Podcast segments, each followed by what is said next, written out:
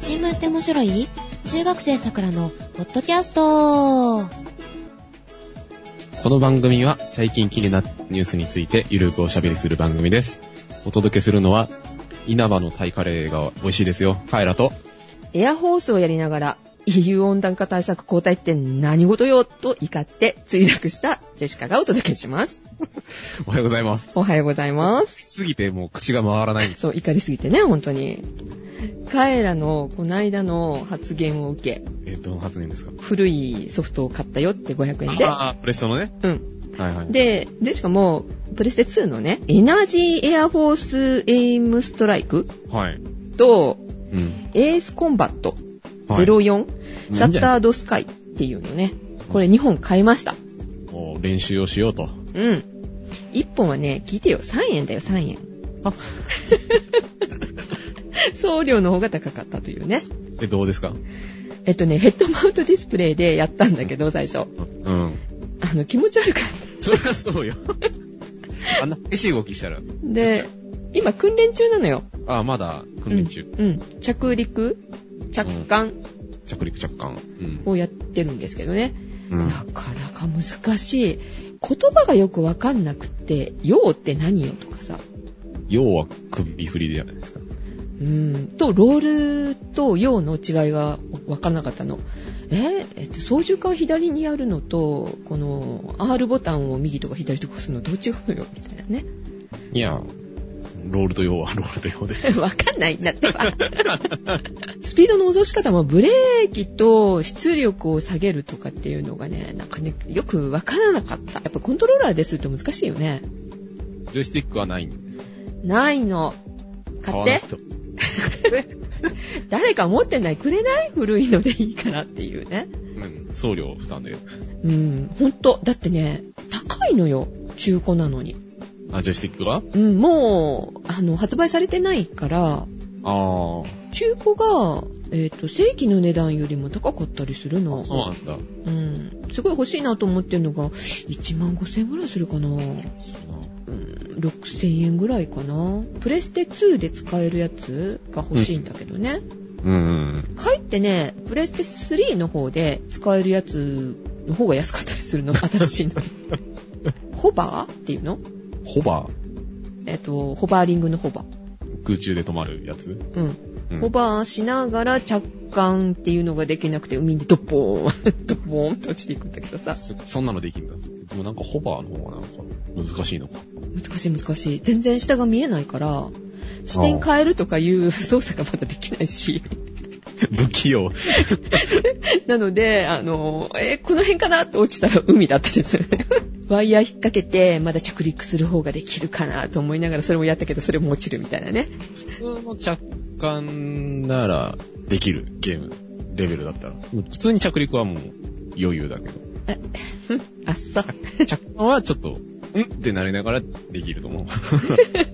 まあ、どうにかね、着陸着艦できるようにはなりましたが、もうイライラ昨日からしながらね。イラストしない。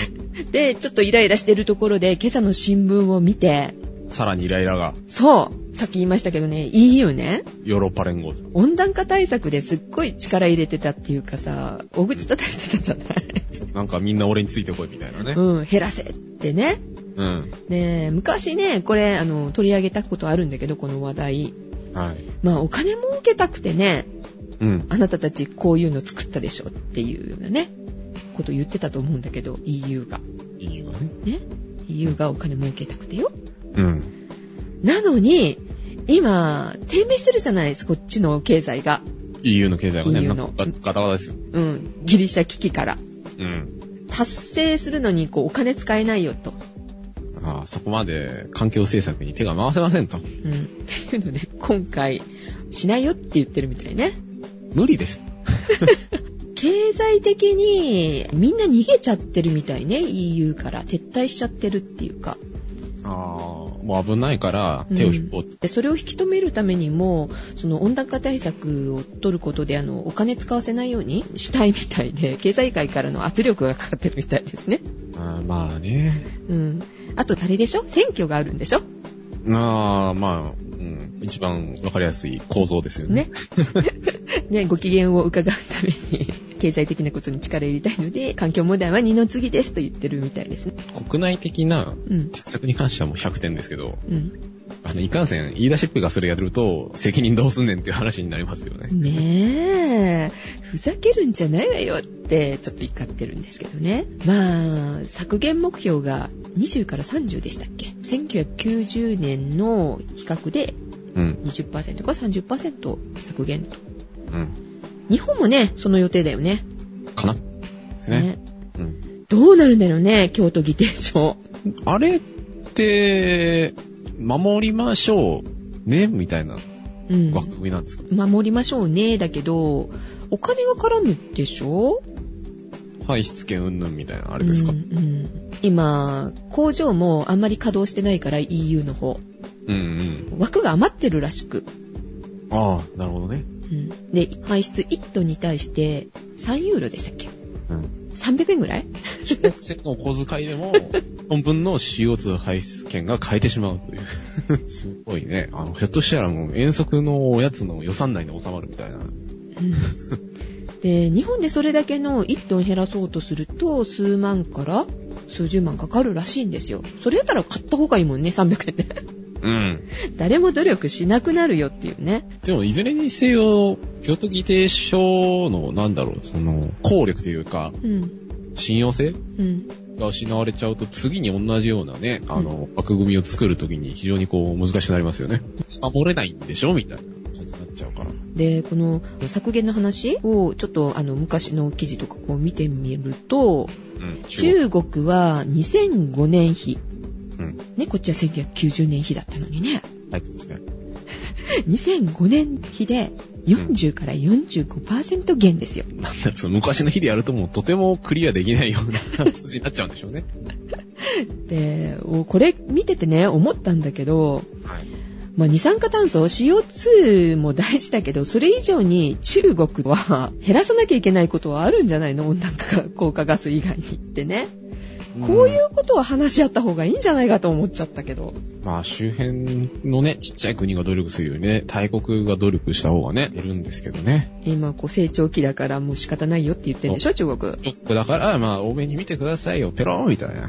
ドジっ子みたいな。許していいのかってね。思っ大国だけにね、力があるんですよ。国際的に。だから、ある程度無理が通っちゃ うんですよ。核持ってるしね。まあまあ、それも一つのね、権力資源の一つでしょうけど。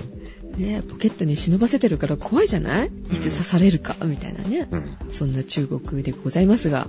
はい。PM2.5 ですよ。話題の中国から飛んできてるあれです。黄砂の時期に非常に話題になってましたね、あれが。うんいっぱい来るみたいな。風に乗って。環境省がですね、今月の16日にですね、はい。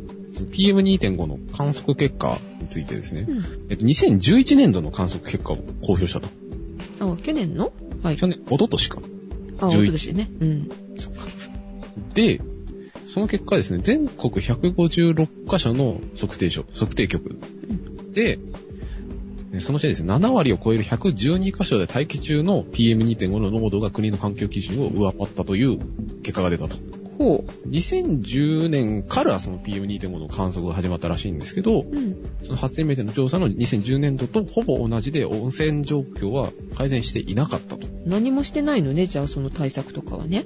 いや、対策はしてるらしくて、その、国内でももちろん、その PM2.5 と呼ばれる物質は発生するんですよ。うん。で、どうやって発生するかっていうと、あの、ボイラーだとか、焼却炉、うん煙が出ますね。はい。そういった煙だとか、鉄工所のコークス炉とか、まあそういう塵がいっぱい出るところだとか、うん。自動車ですね、排気ガス、船舶飛行機、まあそれからですね、土壌とか海洋、火山自然由来のものもあると。うん。だとか、あとまあ発電所だとか、まあいろいろあるんですけど、うん。 PM2.5 って、まあなんか、よく言われてますけど、うん。まあこういったね、原因で発生するっていうのは、まあなんとなく皆さん分かっていらっしゃると思うんですけど、一体そのもの自体は何なんだよって話ですよね。え、PM2.5 っていうものじゃないの違うんですよ。そうなの PM2.5 っていうのは、はい。大気中のちっちゃい微粒子の総称。ああ、そだえっ、とね、ちなみにですね、大きさとしてはですね、う。はい。 0.5マイクロミリメートル。えーっ、とですね、1ミリの1000分の1以下。具体的に言うと髪の毛の太さの30分の1の大きさ。わあ、細い髪の毛だね。生えてきてもこう、足しにならないような、ね、ど細っかね、あの、天さんのね、頭から生えてるかもしれないですけ ど、全さんの頭2.5って呼ぶか。 PM2.5 PM2.5。だから、その、その大きさのうん総称なので、EM 菌みたいな話ですよ。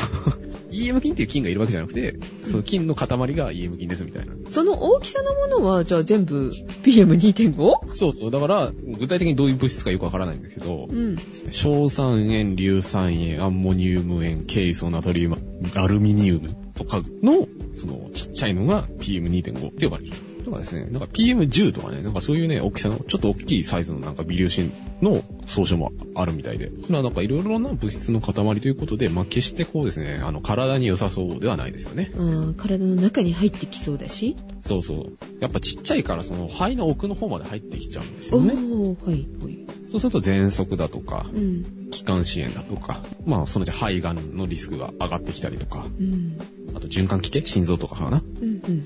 の影響も懸念されていると。なんだ、じゃあこれ昔からあったってことだよね。そうそうそう、そこら辺昔からあったわけなんですけど、うん。まあ観測し始めたのは割と最近みたいですね。その、環境基準。うん。で、これ以上増えるとダメですっていう基準で、うん。 2011年度の観測でですね、住宅地域などの大気を観測する一般局っていうのがあるらしいんですよね。一般局。1班、2班とかの班いや、一般的とかの一般。あ、一般人の一般そうそうそう。うんうんパッキンの一般ですね。うん。とか、環幹線道路沿いにある自排気、自ら排出するところ。はいはい。だから車とかがいるみたいなところですよね。うん。まあいろいろその、観測箇所があるらしいんですけど、うん。まあいずれもですね、70%以上の場所で環境基準を超えていたと。え、これ、うん日本の話だよねそうだね。うん。中国から飛んできて、うん。問題になってるみたいな捉え方をされてると思うんですけど、うん。てっきりそうだと思ってた。もともとどうやら国内のうん。あの、PM2.5 も多いみたい だと。うん、あれただその、越境、国境を越えてやってきたその PM2.5 も多いみたいで、うん九州の西の方にある離島の観測所、だから要するに都市の排ガスの汚染が少ない場所ですよね。はい。ところでも、まあ、あの、観測されてると濃度が上昇してることから見て、うん。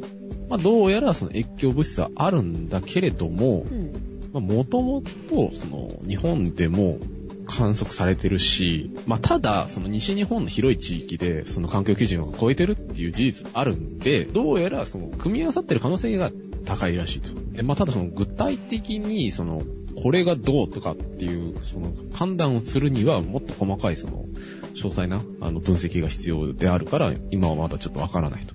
シミュレーションとかあるじゃないですか、最近。あの、こんな風に飛びますよ、みたいな。うん。シミュレーター大好きよ。はい。そうですね。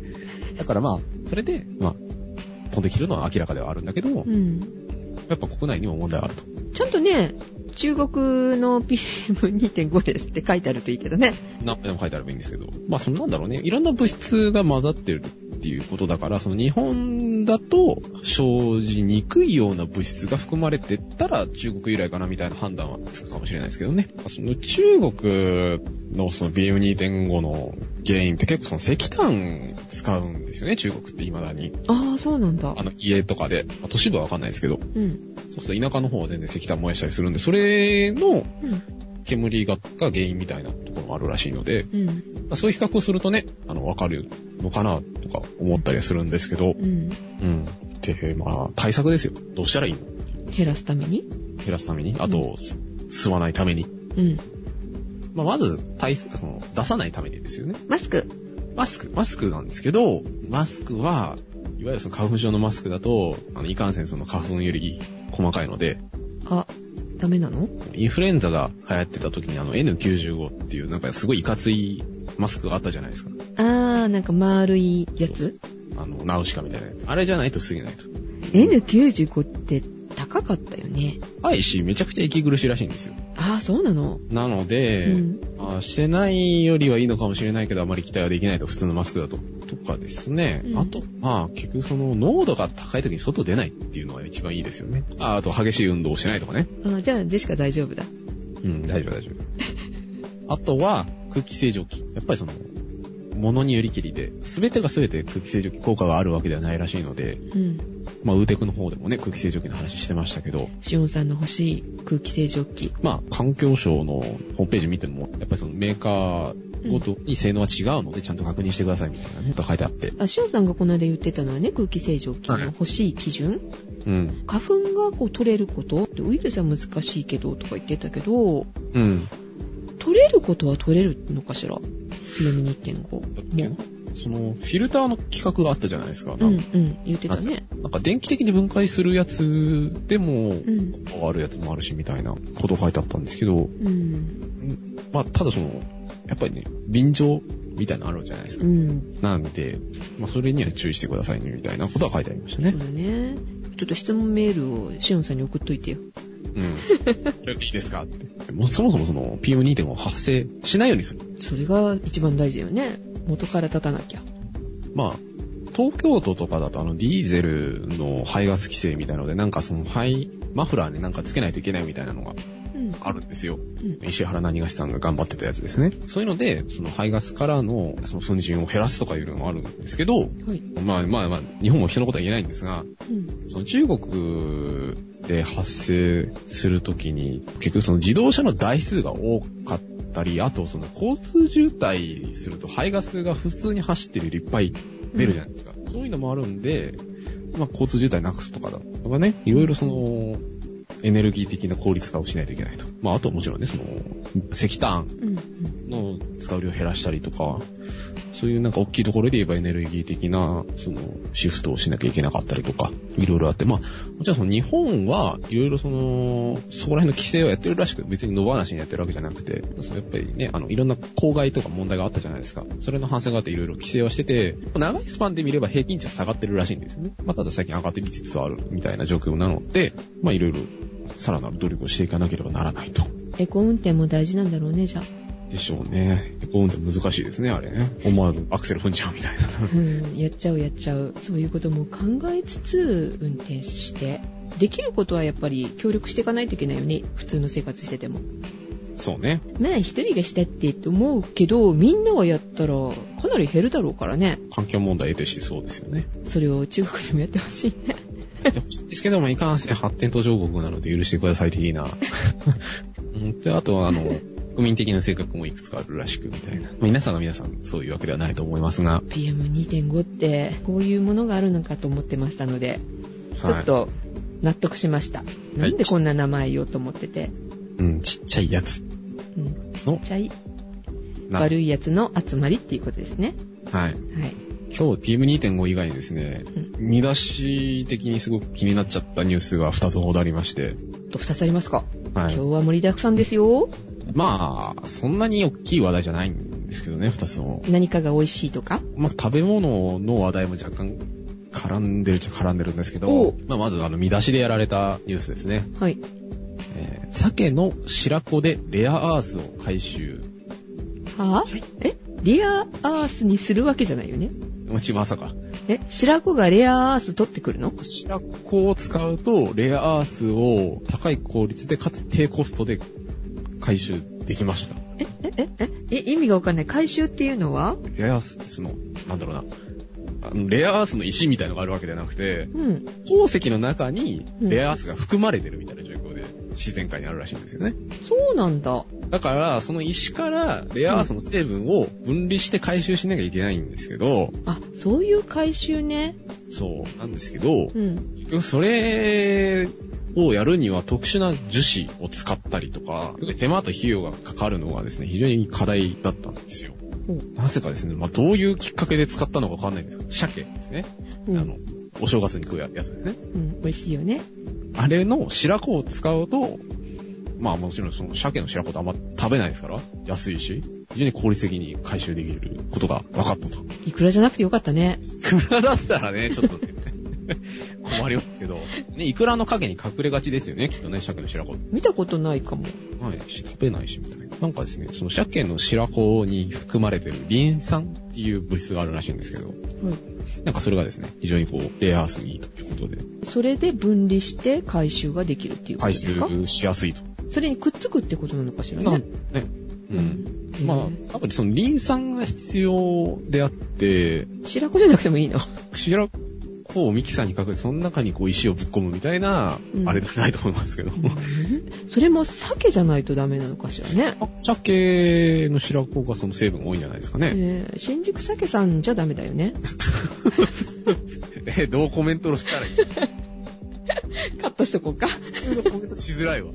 物をすればいいのか何かみたいな。うん。はあのし白子はですね、実はすごい役に立ったっていうい話でしたけど、研究者って何考えてんだろうねって思うけどね。どういうきっかけでね、これが出てきちゃったのかみたいな気になりますけど、うん、化学物質みたいなものを使っての実験だったらしそうだけど、なんで鮭の白子使ったんだろうっていうね。イン酸が欲しいなって思った時にあ、、一番含まれてるやつツーってないかなあー、白子じゃないみたいな。どうだろう違うかもよ。なんか飲み屋できなんか思いついたとかね。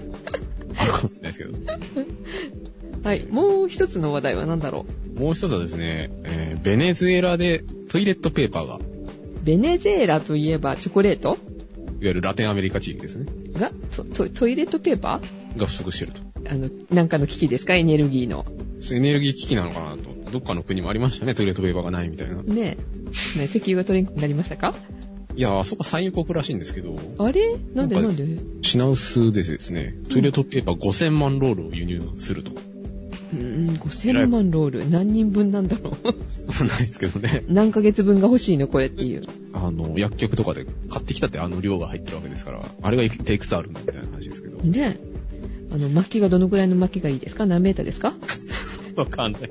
そんな贅沢言ってる場合じゃないですよ。トイレットペーパーないですから。なんかですね、あの、トイレットペーパーだけじゃなくてですね、うベネズエラではですね、生活必需品だとか、あと食料品も品薄らしいと。ベネズエラってじゃあ、チョコレートしか作ってないのかしらうねチョコレートだけで経済賄ってますみたいな国があるかもしれないですけど、ん。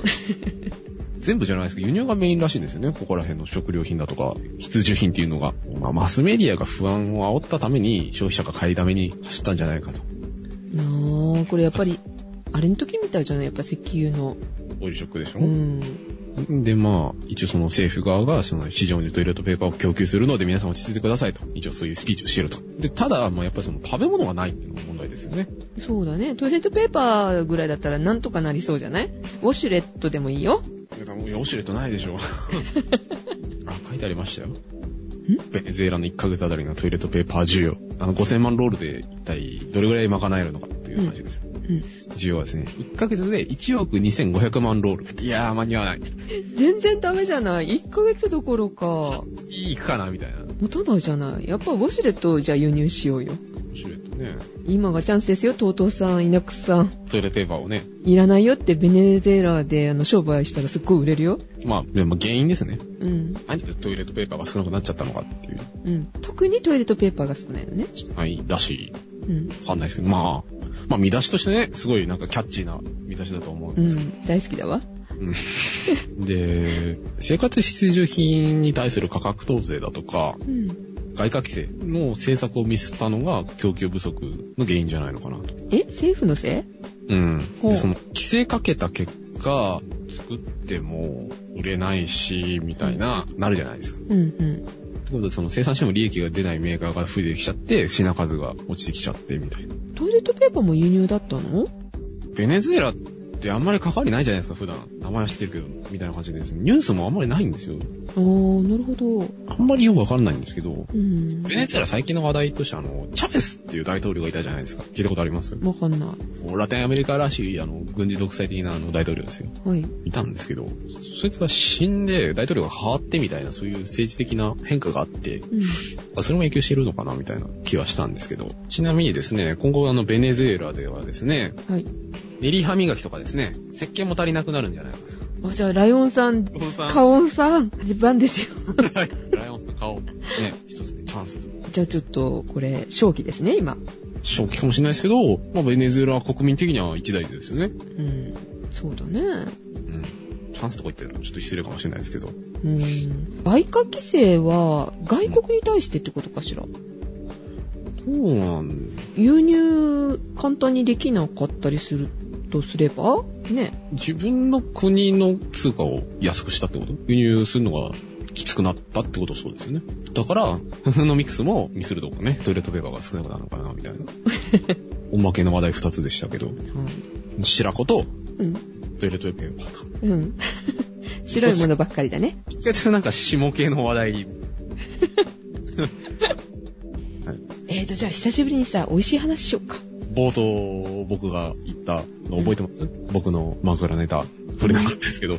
え、なんか言ったっけ言いましたよ。そうだね。振らなかったね、そういえば。稲葉の大会。違う稲葉のって言ったら白うさぎ 違う違う。知りません何何あの、稲葉ってあの、稲葉フーズ、シーチキン的なものを作ってる会社ですよ。あれじゃないですか。シーチキンって、稲葉がそっちは有名なの知らないのよね。稲葉のシーチキンって。羽衣フーズしか知らないわ。でもなんかツナ缶とかやってるみたいですよ。結構あの、あれじゃない関東しかないとかさ。どうなんだろう。あそこは最近あの、タイカレーの缶詰を作ってるんですよ。タイカレーってどんな感じのなんかあの、ココナッツミルクベースの、はいはい。あれ、タイカレー、あの、グリーンカレーとかでしょあレッドカレー。そうそうそうそう。大好きよ、作るわよ、でしか。あ、ほんとうん。のねうん、缶詰を売ってるんですよ、最近。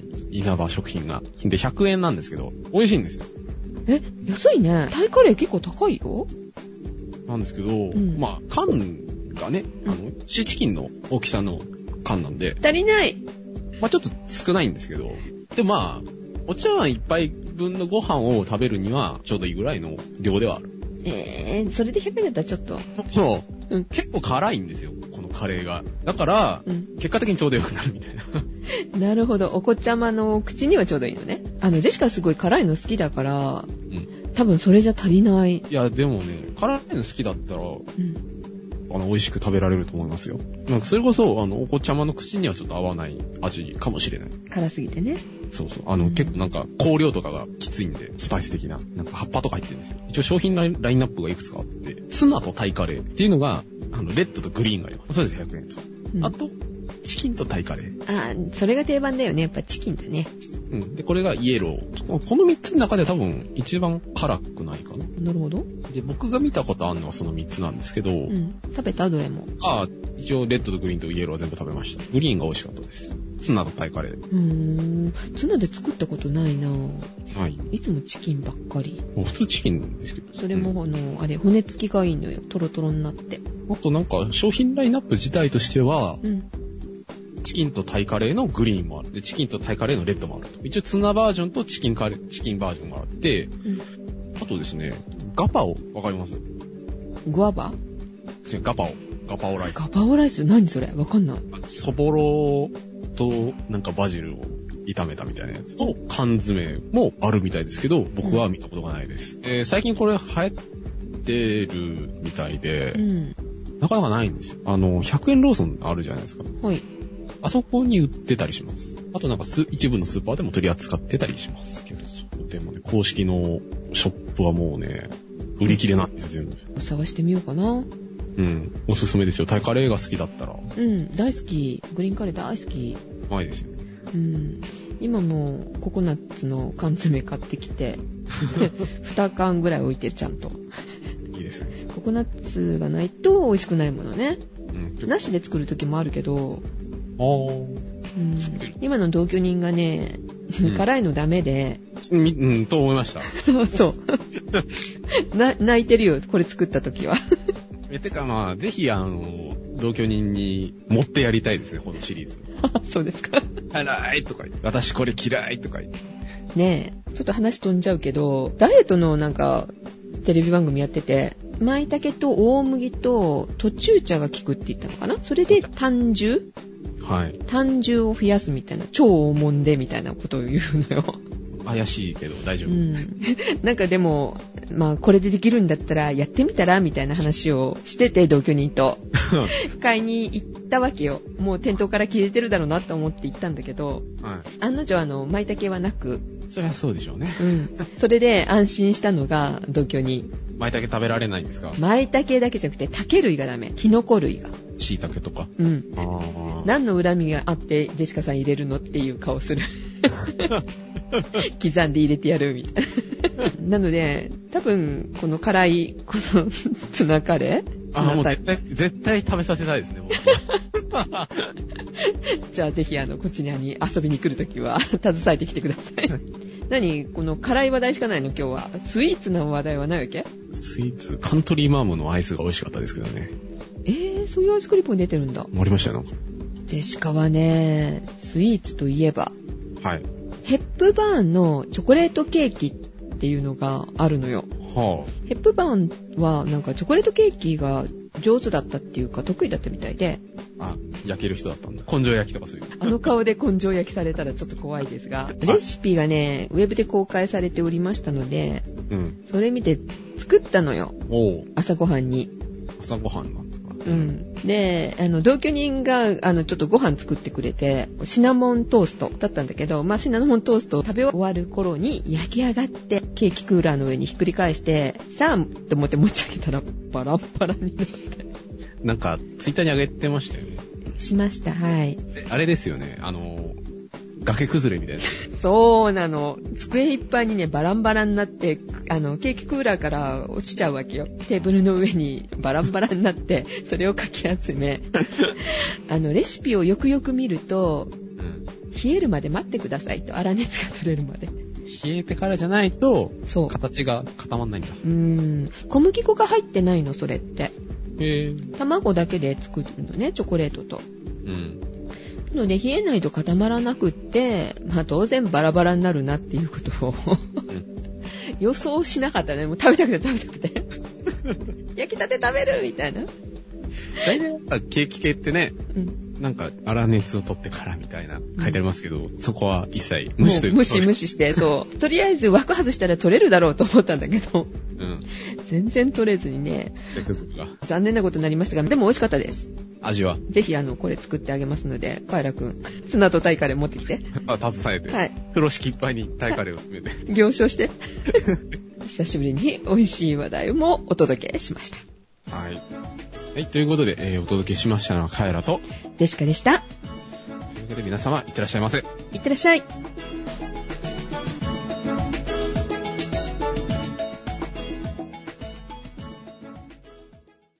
はい、お疲れ様でした。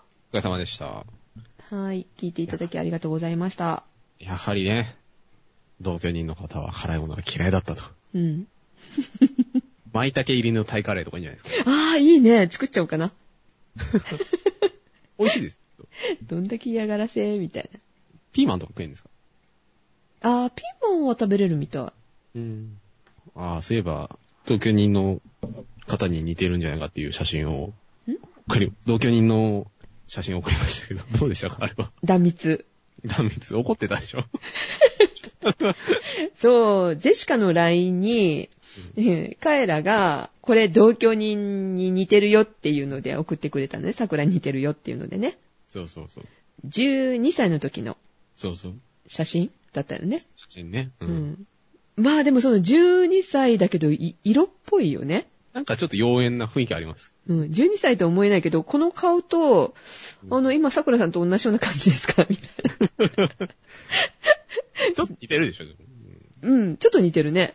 うん。うん。でもあれ、18と12かみたいな。これが、30ぐらいになったら、うん。 無理だろっていうね。無理とか言わ ない。 でも、それに近い言葉が、あの、LINE でカエラから送ってきて、それを見せたら、ぶち切れまして。怒ってたね。うん。カエラトイレみたいなね。呼び出しの LINE、私のタッチを取り上げて、LINE 送ってたでしょうん、怒ってたね。うん。いや、それ、バイ、サクラって書いといてよ。私がしたみたいじゃない。いうん。や、わかる。これ書いたら、きっとわかる。分かったけどね。いやでも、なんか、 わかんないですよ。なんか、20年ぐらいしたら、なんかダメズみたいになってるかもしれないですよ。 ああ、20年、うん、そう30年ぐらい待った方がいいかも。え、でも、30年して断密みたいな人がいたらちょっとドキドキしますよね。あの、そそれぐらいの年の人だね。あの、綺麗だったら。ああ、なるほどね。え、ダミツさんって綺麗なのいや、僕的にはちょっと下品が過ぎるかなって感じで、そこまで好きじゃないんですけど。うん。あの、綺麗っていうより、その、セクシャル系うん。なのを売ってるのかと思ってた。大人気だよね、おじさまたちに。ねえ、年上好きだけどちょっと違うかな。うん。ジェシカ的にも趣味じゃないかな。まあ、ゼシカさん的には違うだろうなと思 う。なんとなくね。 あーお聞きいただきありがとうございます。14人ですね。14人。ありがとうございまあす。りがとうございます。あらま、ん荒木たんがいるよ。あら、あら、荒木たん。ローマの休日の根性焼き。あと、スイタンさん。お疲れ様でした。ありがとうございます。ありがとうございます。と、ソラタさんでいいのかなです ね。うん、小清水さんですね。あ、小清水さんだ。ソラタさんじゃわかんない。名前にケチをつけ始めましアイコンじゃわかるけど、んツイッターの名前じゃわかんないよね。た。 うん。そうだ来なねか。ったりするよね。断密が嫌いな方が。あ、断密大嫌いって。やっぱ若い人は嫌いなんだよ、きっと。 若い人は嫌いなんだ。うん。うん一番僕は若いじゃないかみたいな話はありますけどね。 そうだね。多分、荒木さんとか好きだ。ああ、いや、荒木さんは果たして断密がお好きなのかお嫌いなのかっていうのは非常に大事な問題です よね。断密してなかったりするかもしれないけどね。ん断密を知らないかもしれない。あ、あまあ、それあるかもしれない。まあ、そこら辺は適当に調べていただければ。うん。シオンさんも知らないと思う。ああ、まあ、シオンさんは知らないでしシょオうンね。さんも好きじゃないと思うんだよな。シオンさんの好みがいまいちわかんないですけどね。シオンさんの好み、桜 え じゃあ、じゃあ、じゃあ、いいんじゃないですか。シオンさんの好みわかんないね。断密になりうるみたいな。やうん。っぱり荒木さんは、あの、ご存知なかったと。断密を。ああ、ご存知ないですかないですかちょっと調べていただければね。ありがたいんですけど。断蜜より蜂蜜だって。色気より食い気ですね。はい、わかりました。お疲れ様でおす。疲れ様です。